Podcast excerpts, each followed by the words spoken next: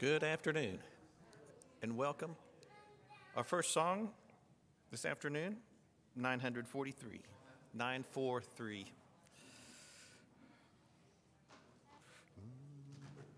I love you, Lord, and I lift my voice to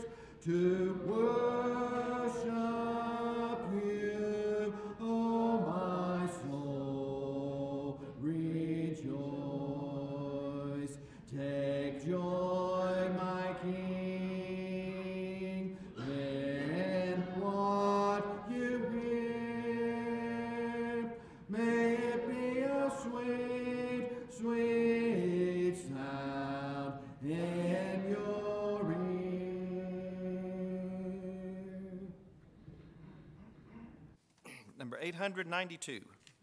892. After this song, we'll have our scripture reading and prayer.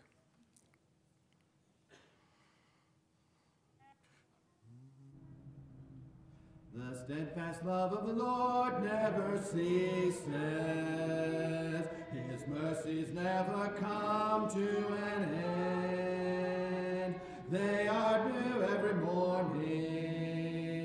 Great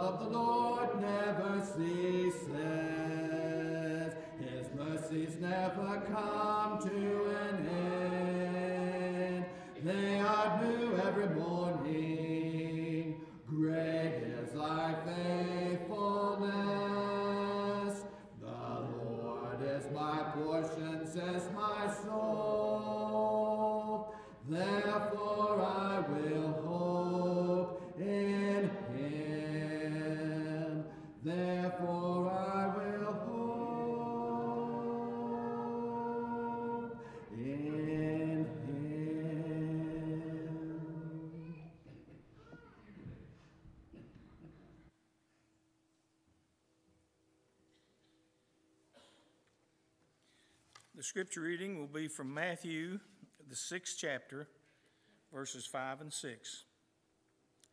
And when thou prayest, thou shalt not be as the hypocrites are, for they love to pray standing in the synagogues and in the corners of the streets, that they may be seen of men. Verily I say unto you, they have their reward.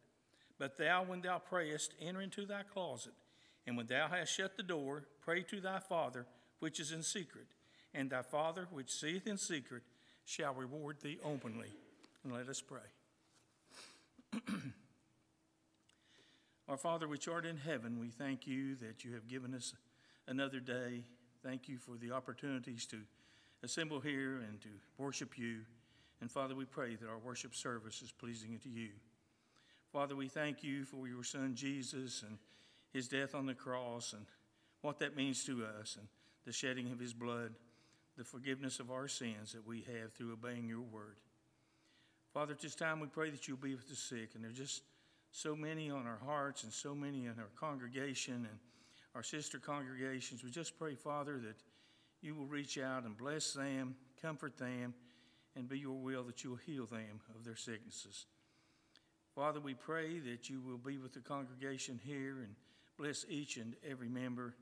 Just give us strength and help us, Father, to be the examples we need to be and to serve you each day. Be with our elders, be with our deacons, be with our ministers. Father, we just pray that you will give them wisdom and knowledge and help them to fulfill your word. Father, we pray at this time you'll be with our country and our leaders and just so much going on in this world and the situation that we're in. Father, we just pray that you will help our Congress and our lawmakers to just look to your word for the guidance and the decisions that they need to make, and that this country can head back toward you being our God and our leader. We pray for the situation in Israel and the Ukraine and just the, all the countries surrounding there.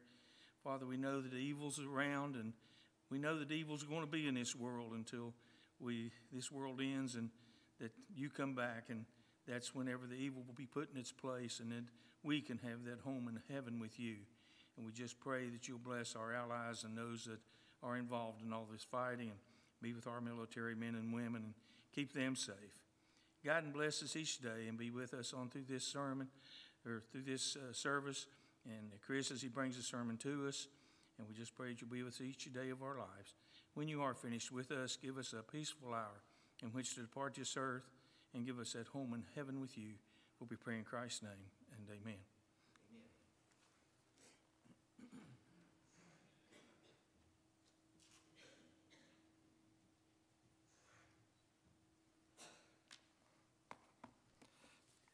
Next song, 883. 883.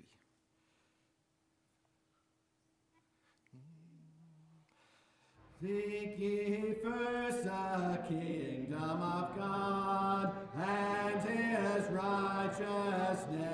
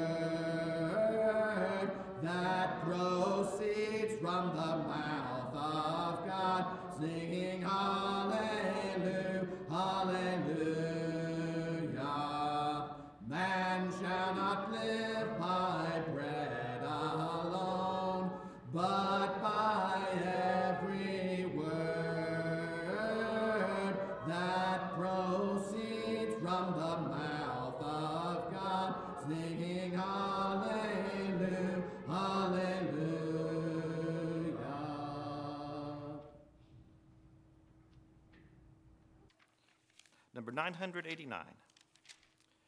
989.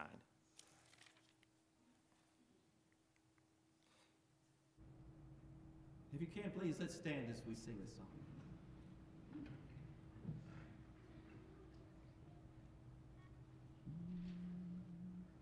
You are my strength when I am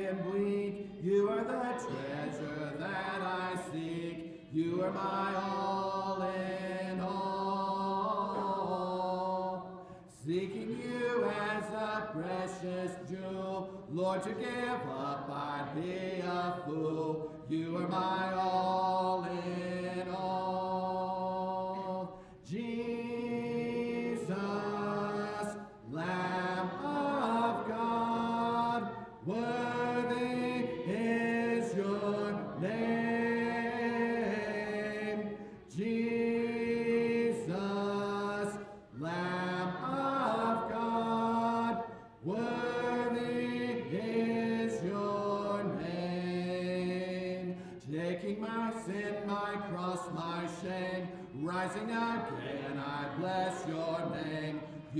my all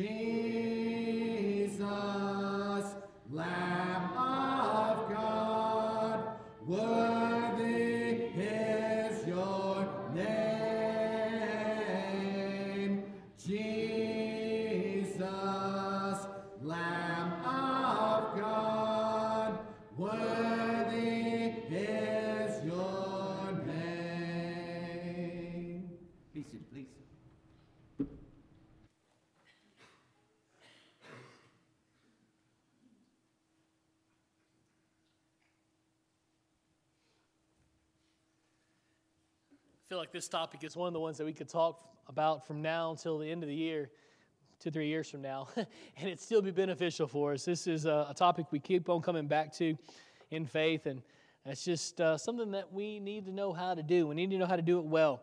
And a lot of us struggle with it. Even though we've talked about it for so long, um, we still find thoughts on this topic, on prayer, beneficial, don't we? Um, I want to know how to do it, and I want to know how to do it well. Uh, the passage that Jim read for you this, this afternoon, we've talked about this in the past, right? 12 good Jewish men who knew how to pray walked up to Jesus and asked him to teach them how to pray like he prays. They saw something significant in his prayer life that was missing in their own, and so they wanted an intimacy with the Father and like he has. Um, Jesus could spend all night in prayer. You ever spent all night in prayer? Jesus had that intimacy, that relationship, that fervor, that power in prayer. These guys saw it, although they had grown up praying. Their moms and dads taught them how to pray, just like we teach our children how to pray. They would have prayed the Psalms, right? They would have prayed um, prayers like what we pray uh, on a more individualized basis. But something in Jesus' prayer life was special to them and, and noticeable by them. And so they wanted him to teach them to pray like he prayed. So today we're going to talk about four different things that are helpful for us as we pray. Uh, and just they start with, they, form the word pray. Uh, so maybe that'll help you remember uh, these points. The first one is a prayer is a panacea, isn't it? Uh, it's a remedy or, or a medicine uh, that makes our, our difficulties and our woes disappear. Prayer has that ability, doesn't it? You see that with Jesus in the Garden of Gethsemane. In Luke chapter 22, Jesus is distraught. Uh, this is as distraught as he's ever been in his life. Um, he knows what's coming, he can see the cross in his near future. Uh, and really, this is the last opportunity for the Father to intervene and to take this type of death away from him, to make this situation different, to alleviate the upcoming suffering, to, to choose a different way. This is the last opportunity for that to happen in, the garden. And we know that he's so stressed out. Luke tells us that uh, great tears, like sweat drops, are, are coming down his face. He, he's broken the capillaries in his, in his, in his eyes, and, and, and now he's, he's crying blood. And that is a stress response. It's, it's still possible, of course, today. If you were under such incredible stress, you might experience something like this today. People have, have uh, recorded uh, this, this um, medical condition today, but he, he's under that type of stress, and what does he do? He doesn't go seek out his best friend, right? Well, I suppose he does. He, he seeks out the three, right? Peter, James, and John are, I don't know, for lack of a better way to think about it, they are his most intimate, most trusted disciples. They are his best friend. We, we know from John's gospel that John is, he calls himself the disciple that Jesus loved. And so he shares a special relationship with these three men that he doesn't share with the other, the rest of the 12, and he doesn't share with any of the other disciples. Uh, and so when he goes to these three friends, his best friends, he doesn't talk the situation over with them, does he? He doesn't ask for their advice or their counsel. What does he do? He pleads with them to pray for him. And then he himself goes, the Bible says about a stone's throw away, and he prays for himself. Prayer is a panacea. It provides us such incredible relief, doesn't it? In Psalms, you'll find something similar. In Psalm 22, in fact, in verse 1, Jesus quotes this psalm on the cross, doesn't he? My God, my God, why have you forsaken me? He says it in Aramaic, Eli, Eli, lama sabachthani, which in Hebrew means, My God, my God, why have you forsaken me? He's pointing us back to this psalm in Psalm 22, and it talks about a lot throughout its verses talks about his crucifixion. And it's just one more way of him trying to point people to the fact that he is the Messiah. That though this might not be the way that they would think about a Messiah suffering and dying on their behalf, it, it's what God has chosen, and it's in fact what he's always been prophesying about. This has been the plan from the beginning. So he points us back to Psalm 22 using that verse. But even before then, even before Jesus takes that psalm on his own lips, you find that psalm on David's lips. You find that prayer on David's lips when he feels betrayed by God and he's looking for comfort because he's afraid or because he's hurt. Prayer has that ability still today, doesn't it? We find in it a panacea. And so we run to prayer. And you don't have to look far uh, throughout the Psalms, especially, to be able to find this, this power, the power of prayer. It has that effect on us, doesn't it? And if you've ever gotten the diagnosis, or if you've ever gotten a heartbreak, or if you've ever dealt with anything like that where you've been hurting, the answer is prayer, isn't it? There, there's not other answers. If you want relief, this is where you go to because he's got the answers. Psalm 55, verse 17 says, Evening and morning and at noon I, under, I utter my complaint and moan, and he hears my voice. That's, that's the promise. The promise is not that he's going to take all these things away from you. The promise is not that he's going to fix all these things. The promise is that he hears. Right? It's not that he's going to take everything away and then he's going to he's going to make your life without hurt and without problem. That's not the prayer, or that's not the answer. That's not the promise. The promise is that when those things happen and you cry out to him, he hears you. There's incredible power there, isn't there? There's an incredible relief there. That as I hurt, I get to take my pain to the one who can fix it. And whether he fixes it like I think he should, or whether he fixes it like he thinks he should, that's a different question. But the relief is they're in prayer nonetheless, isn't it? It's a panacea. Look in Psalm 19 or 119, verse 62, a, passage that is all about, it's consumed with uh, the Word, with, with, the Bible. Psalm 119 is, is all about Scripture and, and how good it is and how uh, God's person ought to delight in it. You find here um, the, the idea of, of prayer. At midnight, I rise to praise you because of your righteous rules. How many times do you wake up at midnight and praise or pray or thank, thank God for something? The psalmist says he does it in the morning, he does it in the evening, and he does it at noontime. Uh, 119 says he does it at midnight. These things are things that keep us awake at night, and prayer is really the only answer. It's the only solution. It's where we find relief. You ever been burned? Maybe you touched the stove when you were little. Um, a couple of years ago, we were we were camping, um, and uh, we've got marshmallows. I think this was at uh, uh, the one in uh, Toledo. Manatee, Manatee, Manatee? No. Maumee, Maumee Bay State Park. Haha, knew it'd get there.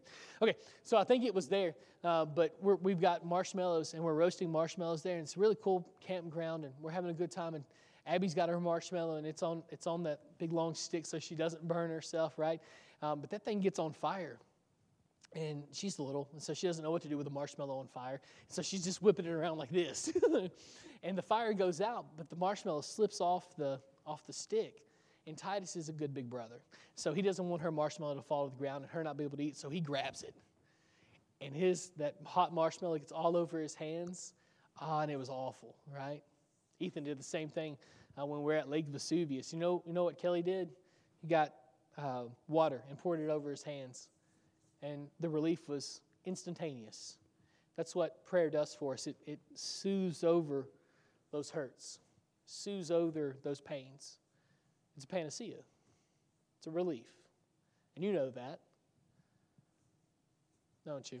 Because we've all experienced that with prayer. When we hurt, that's where we run to. While the world, well, some of your friends who aren't as steeped in Scripture, they're going to tell you to run to other places. But there's no strength there, is there? There's no power, there's no relief there.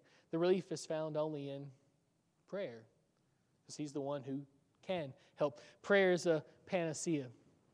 That's what the P in prayer stands for, is panacea. So they are, you need to pray radical prayers. If you got your Bibles, turn to James chapter 5. You're familiar with verse 16, of course. He says, Therefore, confess your sins to one another and pray for one another, that you may be healed. The prayer of a righteous person has great power as it is working. But if you look in your Bibles, the verse I don't have on the screen behind me for you is talking about Elijah, isn't it? And Elijah, he's a guy that's just like us. He has a nature, I think is how the Bible says it, just like ours. There's nothing special about Elijah. He doesn't have any special powers, although he does have miraculous ability thanks to, to God's gift, uh, gifting, gifting him in that way. But his nature is just like ours. He's no different than you, but he prays that it doesn't rain and you really doesn't rain for three and a half years? That's weird, isn't it? Look at the power in prayer. He prays something radical in an attempt to prove that God is real, that He alone has the power to conduct nature, to, to fiddle with all the things that man has uh, up in the air to, to, um, to, to, to, to affect the way people govern specifically in Elijah's case, to affect the way that Israel is being governed by a wicked king in the hopes that this wicked king will turn his heart back to God. He doesn't. The king's name is Ahab, and he's refusing to turn his heart back to God. But Elijah prays, and it doesn't rain for three and a half years. Then all of a sudden he prays, and you know what happens? Downpours. There's great power in prayer. You need to take advantage of that. I need to take advantage of that. You need to pray radical prayers, big, radical, wild, all consuming, unimaginable prayers. In fact, what does Paul pray for the church in Ephesus? That you would begin to grasp the, the width and the depth and the breadth of God's love for you. It's a pretty big prayer, isn't it? Earlier on in the book of Ephesians, he's going to pray that everyone be built up in love in Ephesians 4:11, right?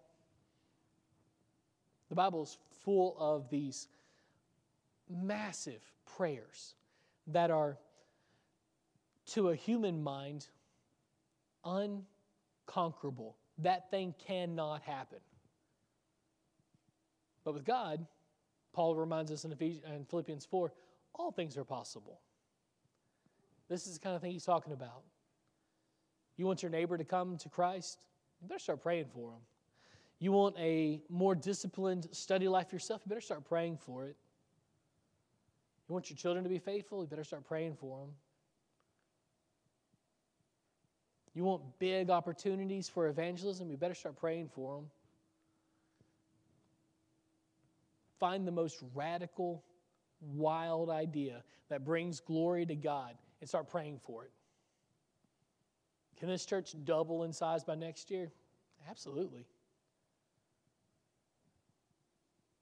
We've changed so much in the five years that I've been here.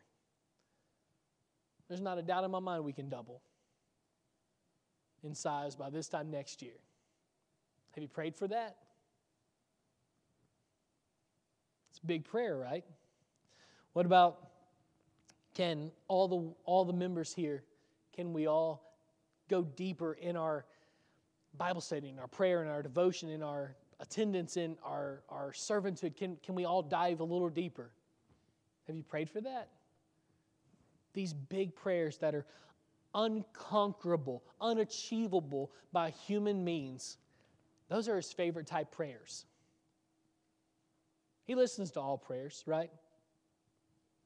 But I think he's got favorite prayers, the ones that are unachievable on your own. Because what's he tell Paul in 2 Corinthians 11? That his strength is made perfect in Paul's weakness. He likes to draw that out so that people can see his power. Because you couldn't accomplish this on your own. 15 people couldn't accomplish this on their own. A whole congregation of people could not have gotten to this goal on their own. But when they pray, when we pray for things like this, He can do some incredible, astounding things. Do you believe that? Have you prayed for it? Because if you believe it, why haven't you prayed for it? The biggest prayer possible is the one that you need to be praying. The thing that you think, oh, that's crazy. Like, I'm, I'm happy, I'm content to pray for those who are sick. Those are things that we should pray for. I'm content to pray um, uh, prayer, prayers of thanks and praise. Those are things that we should be praying for, right? Those are good things to pray for. But we need radical prayers, too big, all consuming, unachievable by human means prayers. Those are things that He delights to answer.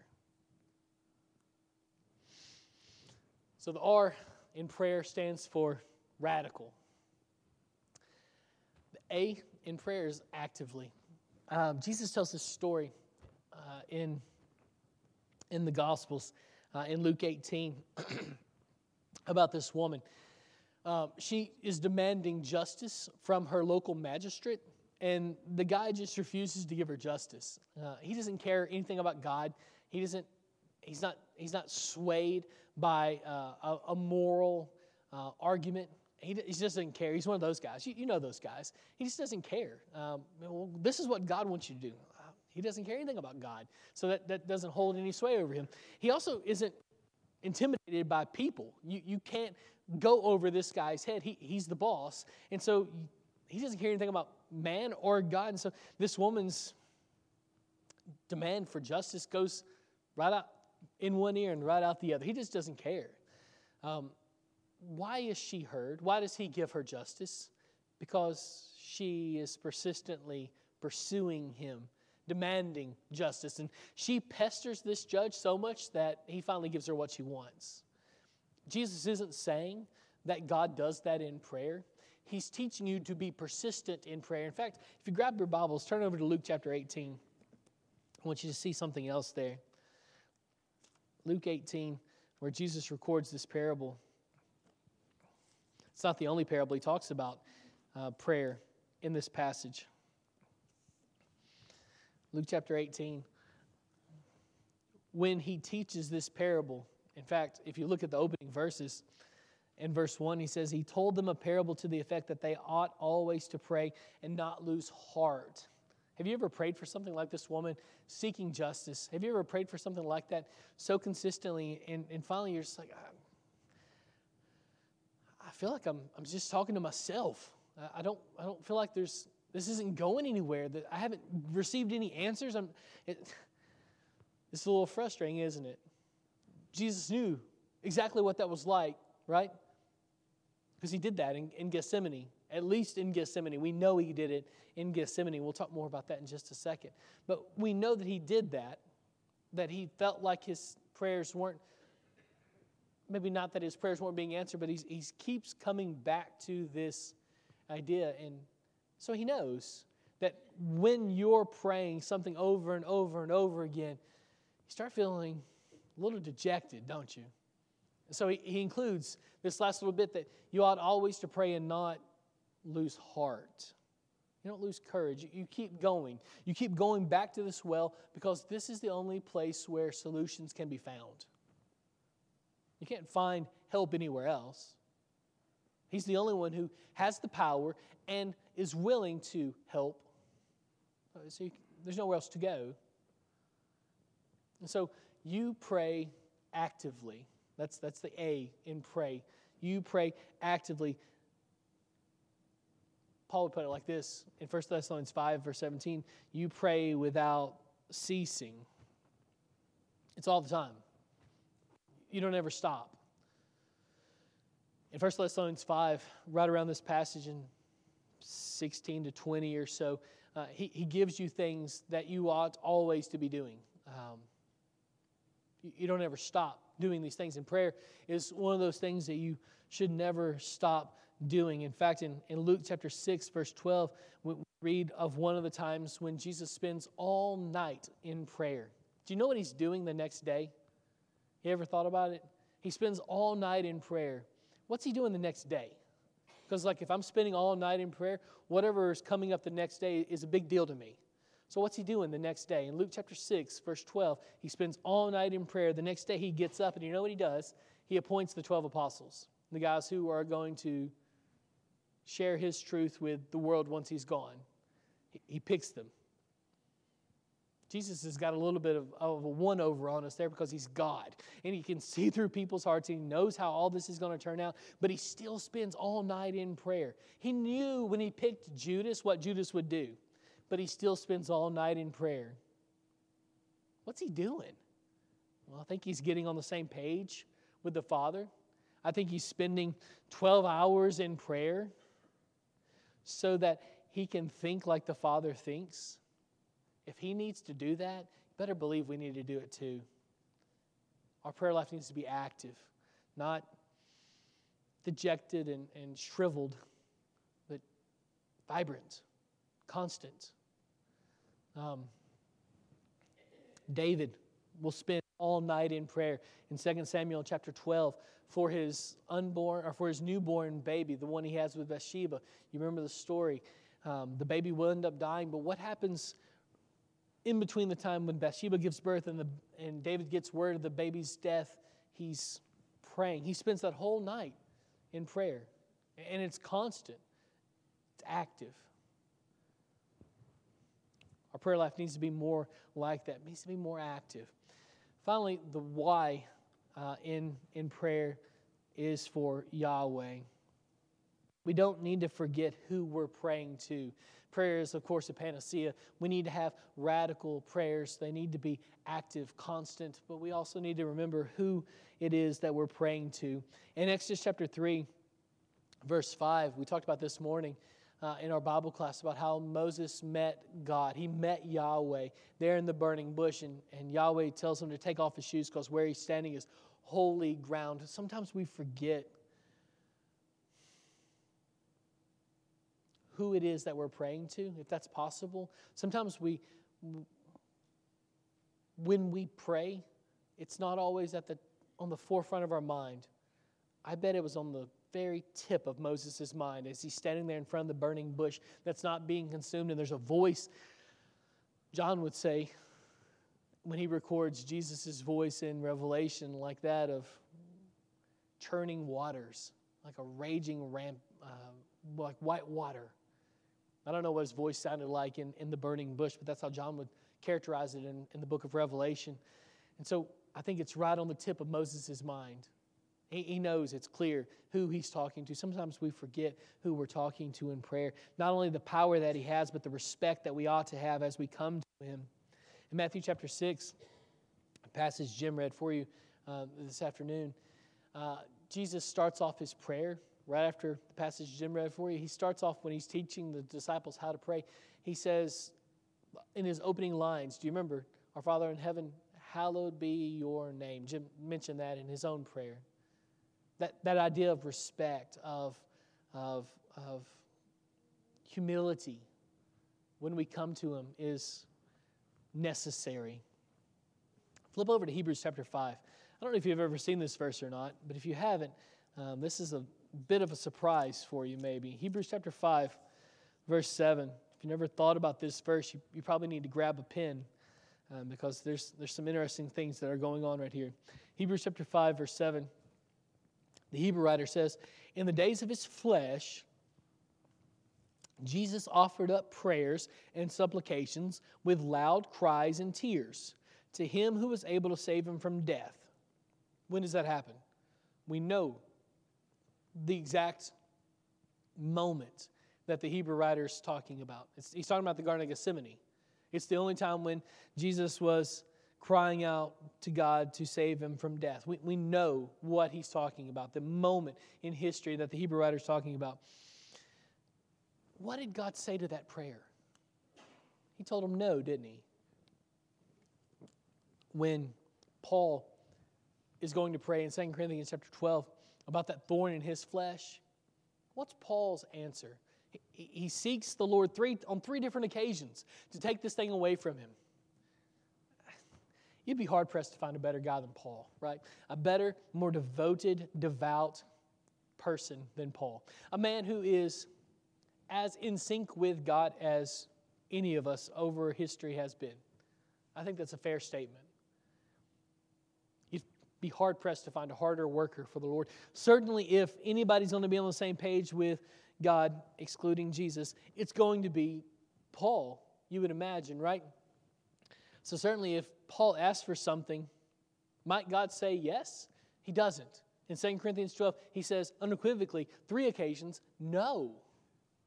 I will not do that. I will not give you, I will not say yes to this prayer. Because, like we said earlier, his strength is made perfect in Paul's weakness. And he's trying to prove a point to Paul and to everyone around Paul that God's the one who's in charge here. That God's giving the, the power and the ability to make all these things happen. And, and this isn't Paul. Paul's working hard, he's doing everything in his power to, to, to advance the kingdom. But it's really God's power is here. And so he says no to Paul's prayer. What's so interesting, you find it with Paul there in 2 Corinthians 12, but you find it more clearly here in Hebrews chapter 5, verse 7. We didn't read the whole verse, did we? We left a bit of it out. So let's go back and find that little bit that we left out there at the end. Jesus offered up prayers and supplications with loud cries and tears to him who is able to save him from death, and he was heard. Why was Jesus heard? What, was it because he is God? No. That's not why the Hebrew writer says that the Father heard him. Was it because he was sinlessly perfect? No. That's not why the Hebrew writer says the Father heard Jesus' prayer. He says he heard his prayer because of Jesus' reverence. Huh. I can't be sinlessly perfect. Messed that one up already. I can't be God. Wasn't born in the right family. Um, so I can be reverent. So if reverence is what got Jesus' prayers heard, they can be what gets my prayers heard too. So, what's he mean by reverence? It's an interesting term. We don't, we don't talk like that anymore very much, do we? But this reverence, it's, it's, it's a, an obedience to God's will, it's a submission. That's that, four letter word we talked about this morning that people don't seem to like very much anymore. It's this idea of a submission to God's will. What I want, what you want. And if what you want hurts me, I'm willing to abide by that. Jesus was heard because he had that mindset. Mindset's important in prayer. Humility, coming to him, wanting what he wants, being humble enough to not demand my way, but to own his will, to want what he wants. Not my will, but your will be done. That's why he was heard. That's why you'll be heard too. So, as we think through those things in prayer that will help us pray well, maybe some of those thoughts uh, will bless you as you think about prayer being a panacea, praying these radical, big, God sized prayers and doing them actively, praying for them actively, but remembering who you're talking to because you're talking to the creator of the universe who is holy, who is righteous. And so when we come, we should come reverently, but we should come. In fact, the Hebrew writer reminds us that we should come in verse uh, chapter 4, verse 16, that we should come boldly before his throne of grace. So we come and we come humbly and we come boldly to make our wants and wishes known. This evening, if you've not been baptized into Christ, you are outside of Him, you're outside of His family, outside of the blessings that He offers, still accountable for your sins. But that doesn't have to uh, remain the case. You can be washed, you can have your sins cleansed, and be a part of His family, assured of your salvation. Maybe you've already made the decision and you're struggling. We want to pray for you that you can be everything that God would have you to be. Won't you come as we stand and sing?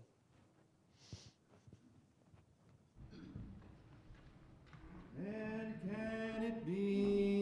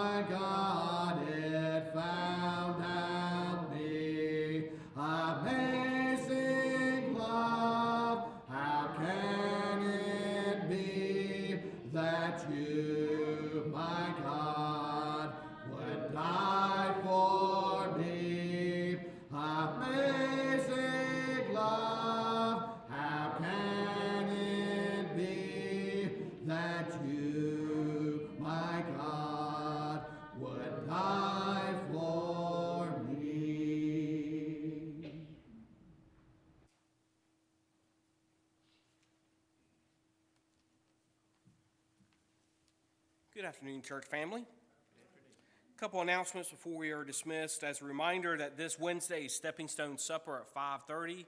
Mexican is on the menu. Um, if you're planning on going to the Veterans Dinner on November the 12th, uh, do not forget to sign up before you leave uh, this afternoon. Um, also, men's meeting Saturday, November the 18th at 8:30. Uh, special needs contribution and Thanksgiving food drives November 19th. Um, as a reminder that uh, Wednesday, November 22nd, there will be a devotional only, uh, no Bible class. Um, also, if you're needing a ride to church on Sunday night or Wednesday night, uh, there's a sign up sheet on the foyer board. Please sign that before you leave as well. Uh, remember, continue to keep Jimmy Wilgus, Jim Haney, Jim Martin, and Chuck Davidson in your prayers as they continue with their cancer treatment. Keep Tim Hewitt, uh, Marvin and Judy Jordan, Carolyn Olin, and Friday Simpson in your prayers. Remember, continue to keep Peg and Roger Pryor and Allison Charlie in your prayers as well.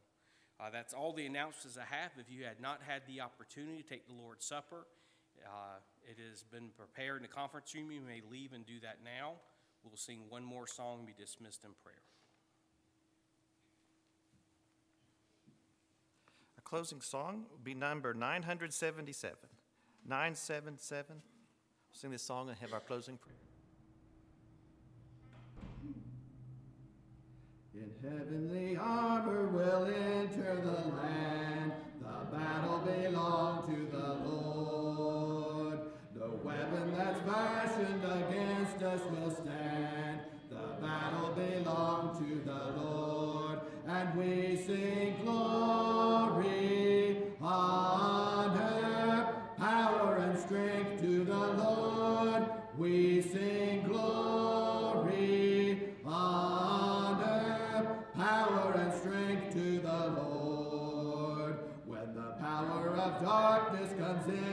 in like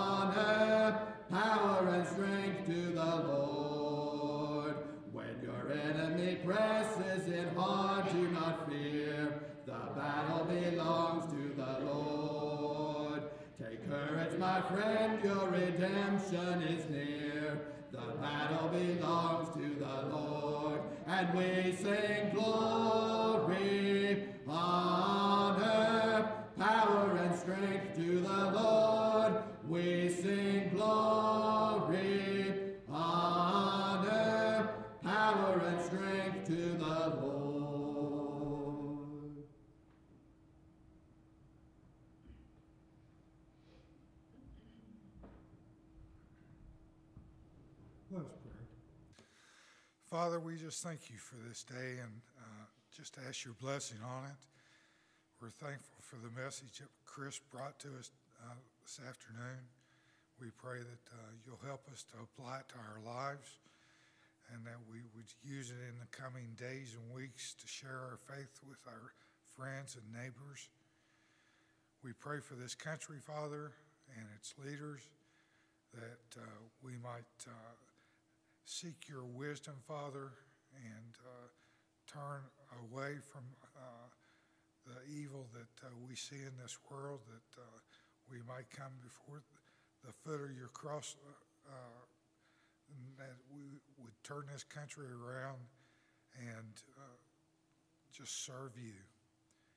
We pray for our sick, that uh, you might bless them and comfort them, Father. We ask that you be with their doctors, give them wisdom and understanding on how to treat uh, our brothers and sisters. And we just pray that uh, you be with each one here, Father, bless uh, everyone here. This we ask in Jesus' name. Amen.